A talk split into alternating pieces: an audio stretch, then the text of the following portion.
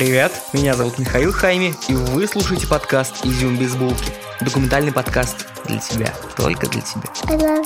Спасибо всем подписчикам и комментаторам. Не забывайте подписаться на этот подкаст и написать свое мнение в отзывах, комментариях или мне на фейсбуке. Ищите там Михаил Хайми или заходите на сайт безбулки.ру, там есть ссылка. В прошлом беговом выпуске я обещал рассказать, откуда взялась дебильнейшая дистанция в 42 километра и 195 метров, как эталон для марафонского бега. И это будет в самом конце. Сегодня мы продолжаем говорить про беговых героев. Подкаст все еще выходит наложенный на бит в 180 ударов в минуту, чтобы вам было удобно под него бегать. До этого уже вышли выпуски про финских летучих бегунов, которые сто лет назад бегали на высоком даже по современным меркам уровне. Это Нурмик, Лихманин и Вирн. Потом оказалось, что финский тренер Они Нисканен тренировал первого африканского чемпиона Абаба Бекилу, который открыл ворота африканцам, которые сделали беговую революцию. Но это все немножко старье. Давайте поговорим про современность. 1975 год. Простите. Ну, правда, мы сейчас с вами будем говорить про 70-е и Стива Префонтейна. Наверное, вы не знаете этого парня. Но если вы думаете, что бегать в парке в кроссовках это окей, то это сделал Стив Префонтейн. Он агрессивный американский бэби-бумер. Большая, неуправляемая тачка, которая ест 25 литров на сотню. Курить можно везде, даже на флюорографии. Огромное самомнение, фотки на обложках спортивных журналов, спонсорские контракты на кроссовки, ни одного мирового титула и огромное культурное наследие. Это все Стив Префонтейн. Поехали!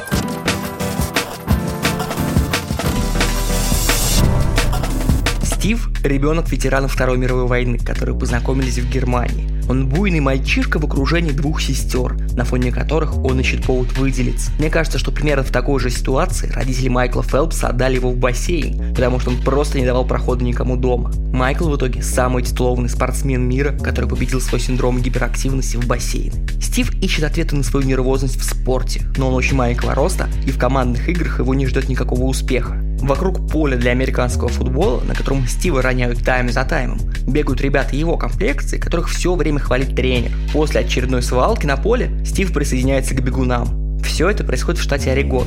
Если смотреть на карту США, то он на западе, слева. Там всего три штата, которые выходят на Тихий океан. Снизу Калифорния, потом Орегон, потом Вашингтон. Калифорния – это пустыня, университет и полное отсутствие жизни. В Вашингтоне постоянный дождь, высокий уровень самоубийства и волна гранжа в виде Нирваны, Элис Чейнс и других. А вот посерединке – это Орегон, Land of the Free. Большой штат с горами, речками, озерами, елками высотой с небоскреб и вот это вот все. Помните беговые приключения Фореста Гампа? Вбегает на холм, там заставка Windows XP. Заходишь за поворот, там озера из разлитого неба. Слева алмазные ели, справа есенинские просторы. Небо, как эмалированный бак с манной кашей. Ребятки бегают кроссы по таким красотам. В начале сезона Стив 53-й бегун по штату, а в конце сезона Стив уже шестой. Американская спортивная система просеивает через себя потенциальных спортсменов, начиная со школы. Самые потенциальные получают бесплатное образование в университетах. В обмен за это они выступают за школу или университет,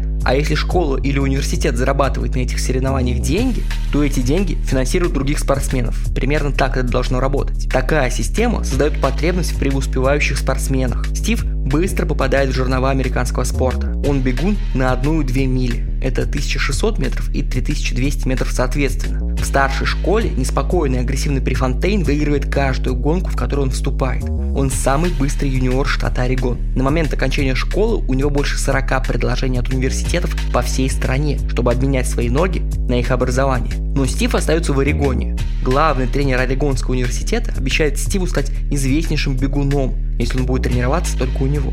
Отличное предложение. Куплено. Стив расширяет свою беговую палитру. Он начинает соревноваться на дистанции в 5 километров и копирует манеру олимпийского чемпиона из СССР Владимира Куца.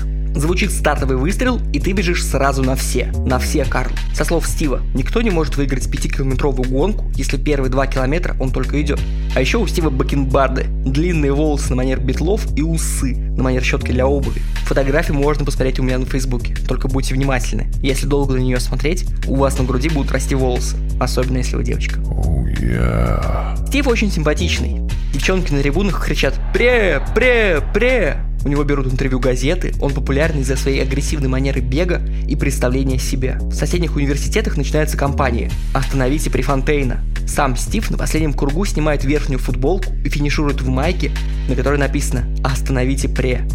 Его тренер Билл Боуэрман известный американский тренер. Он подготовил 31 олимпийского чемпиона, 51 всеамериканского чемпиона и 16 его милевиков выбежали из 4 минут. Но что еще важно, Билл Боуэрман – большой друг своего старого ученика Фила Найта, и на двоих они открывают компанию Blue Ribbon Sports. Blue Ribbon – это в переводе «синяя лента», аналог золотой медали в Америке. Компания Blue Ribbon импортировала из Японии кроссовки Tiger Onitsuka и продавала их в США.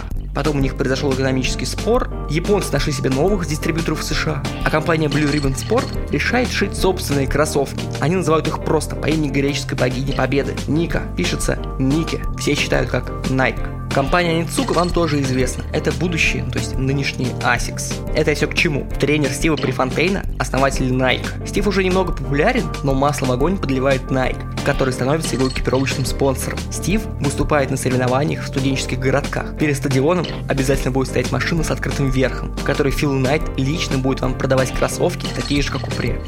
Стива берут в олимпийскую сборную. Он участвует в играх 1972 года в Мюнхене. На предолимпийских сборах Стив ставит американский рекорд скорости на 5 километрах 13 минут 22 секунды. Это очень быстро. На самих играх Стив стартует в своей манере. На нем майка с очень сильным вырезом по бокам и очень тонкими лямками. С трибун видно его накачанный торс и грудь. У него длинные развивающиеся волосы. Комментаторы сравнивают его с Маккартни, и он сразу задает конский темп. Он сразу выходит в лидера гонки. За ним выстраивается длинная колбаса из бегунов. Дистанцию бегут по Олимпийскому стадиону. И у него настолько дикая скорость, и за ним никто не может угнаться, что бегуны растягиваются на весь прямой отрезок стадиона. За три круга до финиша из предпоследнего места спортует финский бегун Лассе Вирн, который резко вылезает за лидером и не отходит от Стива больше, чем на шаг. На предпоследнем круге Вирн обходит Стива как стоячего. Стив дает еще больше жару, резко обходит Вирна, но теперь у него на хвосте еще Мухаммед Гамуди. На последнем вираже Гамуди резко отходит от лидеров гонки, но Вирн и Префонтейн атакуют на свои последние. Вирн вырывается вперед и бежит, как ни один фин не бежал до него, как его детские кумиры Калихмайнен и Нурми. При этом Вирн уже имеет золотую медаль на 10 километрах, которую он выиграл вчера. У него лучший момент жизни. Он финиширует первым.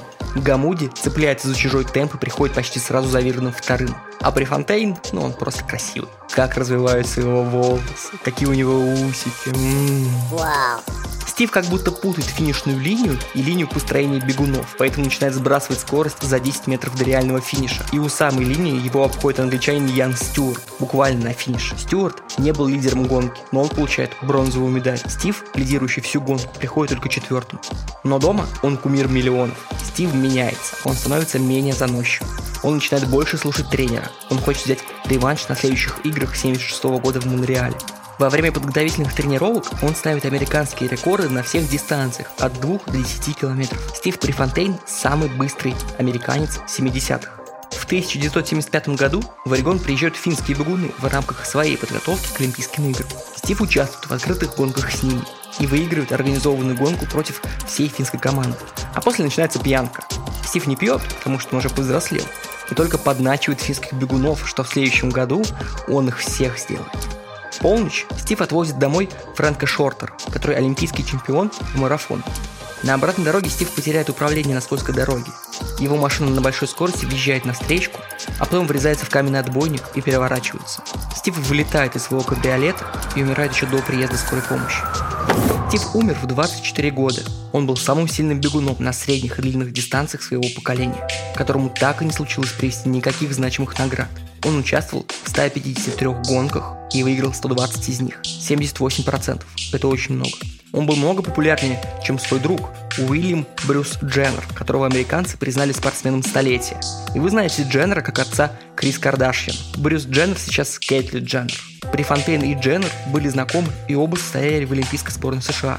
Префонтейн был самым быстрым американцем с 74 по 75 год, и он был потрясающе популярен в США. Большие легкоатлетические игры Префонтейн Классик проводятся до сих пор в его честь. А еще Стив Префонтейн – один из основоположников и популяризаторов общественного бегового бума в США в 70-х. И то, что мы с вами бегаем у себя в парке ради удовольствия – результат культурной революции из Орегона 1970-х годов.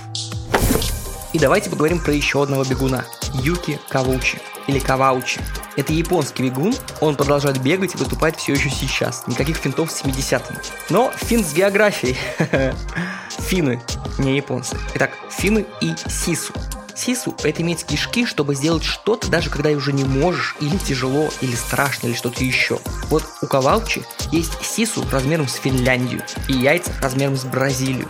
Велик, могуч и образен русский язык. Юки тренировала мать-спортсменка, которая вообще не считала его возможными слабостями. Она выходила со своими тремя мальчишками на стадион и гоняла их часами. Уже после того, как они выдохнутся, она продолжала их гонять. Юки, старший из детей, страдал больше других. Сначала он пробегал 10 кругов, которые мама отмерила в быстром темпе. А если не успевал в темп, побегал штрафные, пока не попадал в нужное время. На каждое недовольство ему наказывали терпеть. И из такого подхода вышел самый быстрый любитель на свете. Тут нужно сделать пояснение, что есть профессиональный спорт высших достижений и любительский для укрепления здоровья. В зависимости от страны, спортивных клубов, федераций, конкретных правил, спортсмены в одинаковых ситуациях могут считаться профиками или любителями. Юки долгое время выступал как любитель. Но насколько он быстрый? Он быстрее всех российских олимпийских марафонцев. Юки выиграл бы даже у легендарного Леонида Швецова по скорости. За всю свою беговую карьеру Юки 21 раз выбежал на соревнованиях на марафоне из 2 часов и 11 минут. 96 раз выбежал на соревнованиях из 2 часов 20 минут. Он оказывался быстрее других, чаще других. И если такие элитные спортсмены, как, например, Кипчоги, могут за сезон показать 2-3 топовых результата на марафоне, как 2 часа и 1 минута, и это уже событие, то Юки показывает одинаково быстрые результаты гонку за гонкой. Как вы могли уже догадаться, то Юки – любитель потерпеть. Если его гуглить, то скорее всего он будет с таким перекошенным лицом, как будто бы кишечная боль от ведра КФС накрыла его на приеме стоматолога, пока он сидит обездвиженный с раскрытым ртом. Вот такая сила слова. В японской спортивной системе, в отличие от системы США, университетские команды заменены на корпоративные команды. Крутые бегуны числятся в разных корпорациях, где у них есть тренер, спонсоры и всякое беговое барахло. Но Юки выступает только за себя. Он не зависит от тренера, он не зависит от внутрикомандных склок припятий, он ни от чего не зависит. Чтобы найти время на спорт, он после университета пошел работать администратором в школу своей родной префектуры. Утром тренируется на все. Днем идет на работу, вечером идет в зал. Его недельный набег 140 километров. И это просто дохрена. Среди крутых спортсменов принята идея периодизации. Вы выбираете свою топовую гонку. Период 2-3 недели около нее вы в топовой форме. Перед ней у вас несколько подготовительных периодов. Но Юки всегда тренируется одинаково и всегда сразу на все. С понедельника по четверг он бегает объемную тренировку в 20 километров в темпе по 5. И это у него аэробно. Пятница посвящена скоростной с интервалами. Суббота посвящена кроссу с горками или соревнованиям. А воскресенье – длинная темповая тренировка. Это если для вас 20 км за 100 минут недостаточно темповая. При этом Юки совмещает с такой программой обычную гражданскую жизнь. Работу, отсутствие друзей, сомнения в собственных успехах, звонки от мамы. Почему ты не живешь отдельно? Ведь тебе уже 30, не забудь молоко купить. Ну вы поняли. Японским государственным служащим запрещено принимать деньги от любых источников, кроме как от государства. Поэтому Юки отличный участник марафона. Он его выиграет а деньги получить не сможет. При этом Юки, работая на государство, стал мировой звездой, представлял свою страну на мировых первенствах в командных зачетах. Он выиграл бостонский марафон, а это у некоторых бегунов единственное событие в карьере. И только после выигранного бостонского марафона в 2018 году Юки написал заявление об увольнении заведомо за один год и ушел со службы только в 2019. И только после этого он подписался с Асиксом на спонсорство и начал выступать как профессионал в соло, без команды и без тренера. Здесь есть некоторые непонятки. Он все так же тренируется, и он все еще участвует больше, чем в 10 гонках за сезон. Юки теперь получает призовые деньги за гонки, но он все-таки не всегда выигрывает. Он показывает крутые результаты, но он не всегда первый. Если это мировой чемпионат или марафон major, то конкуренция на таких стартах огромная. Приезжают африканские команды по 20 человек где все выбегают марафон из двух десяти. Поэтому прийти в первые двадцатки бывает очень трудно. В чем смысл, можете спросить вы? Собирать не самые быстрые награды, а собирать наибольшее число наград. А еще поддерживать бег как движение. Мало кому из нас удастся побывать на одной дистанции с Элиудом Кипчоге. Не для того росла его роза, чтобы с нами медленными здесь бегать. Другое дело, Юки Каваучи. Когда нет карантина, он почти каждые выходные соревнуется. И можно легко оказаться на гонке рядом с человеком легендой, при этом живой. Так, теперь про марафон. Вообще это город в Греции. Пада-бада-пам. Пиу. Плутарх, я тут хотел сказать, что он древний грек, полез проверять, а он, оказывается, родился уже в нашу эру. Плутарх написал, что Фидипид буквально no name, добежал из марафона в Афины, это 32 километра, чтобы передать сообщение о победе армии и умер. Тем он и хорошо известен. На первых современных Олимпийских играх дистанция марафона была 40 километров. На четвертых играх в 1908 году в Лондоне королевская английская семья, которая хотела понаблюдать за бегунами, которые побегут столь нелепое длинное расстояние, попросила оргкомитет проложить дистанцию поближе к Букингемскому дворцу, чтобы они могли с балкона наблюдать за этой глупой чернью. Им пошли навстречу и проложили дистанцию в 42 километра и 195 метров, которая с тех пор у нас с вами ассоциируется с марафоном и единственной верной дистанцией. Вот так. Надеюсь, вам понравилось. Ставьте лайки, пишите комментарии, добавляйтесь к мне в Фейсбуке в друзья. Для вас музыка, для меня ваша поддержка. Спасибо, пока.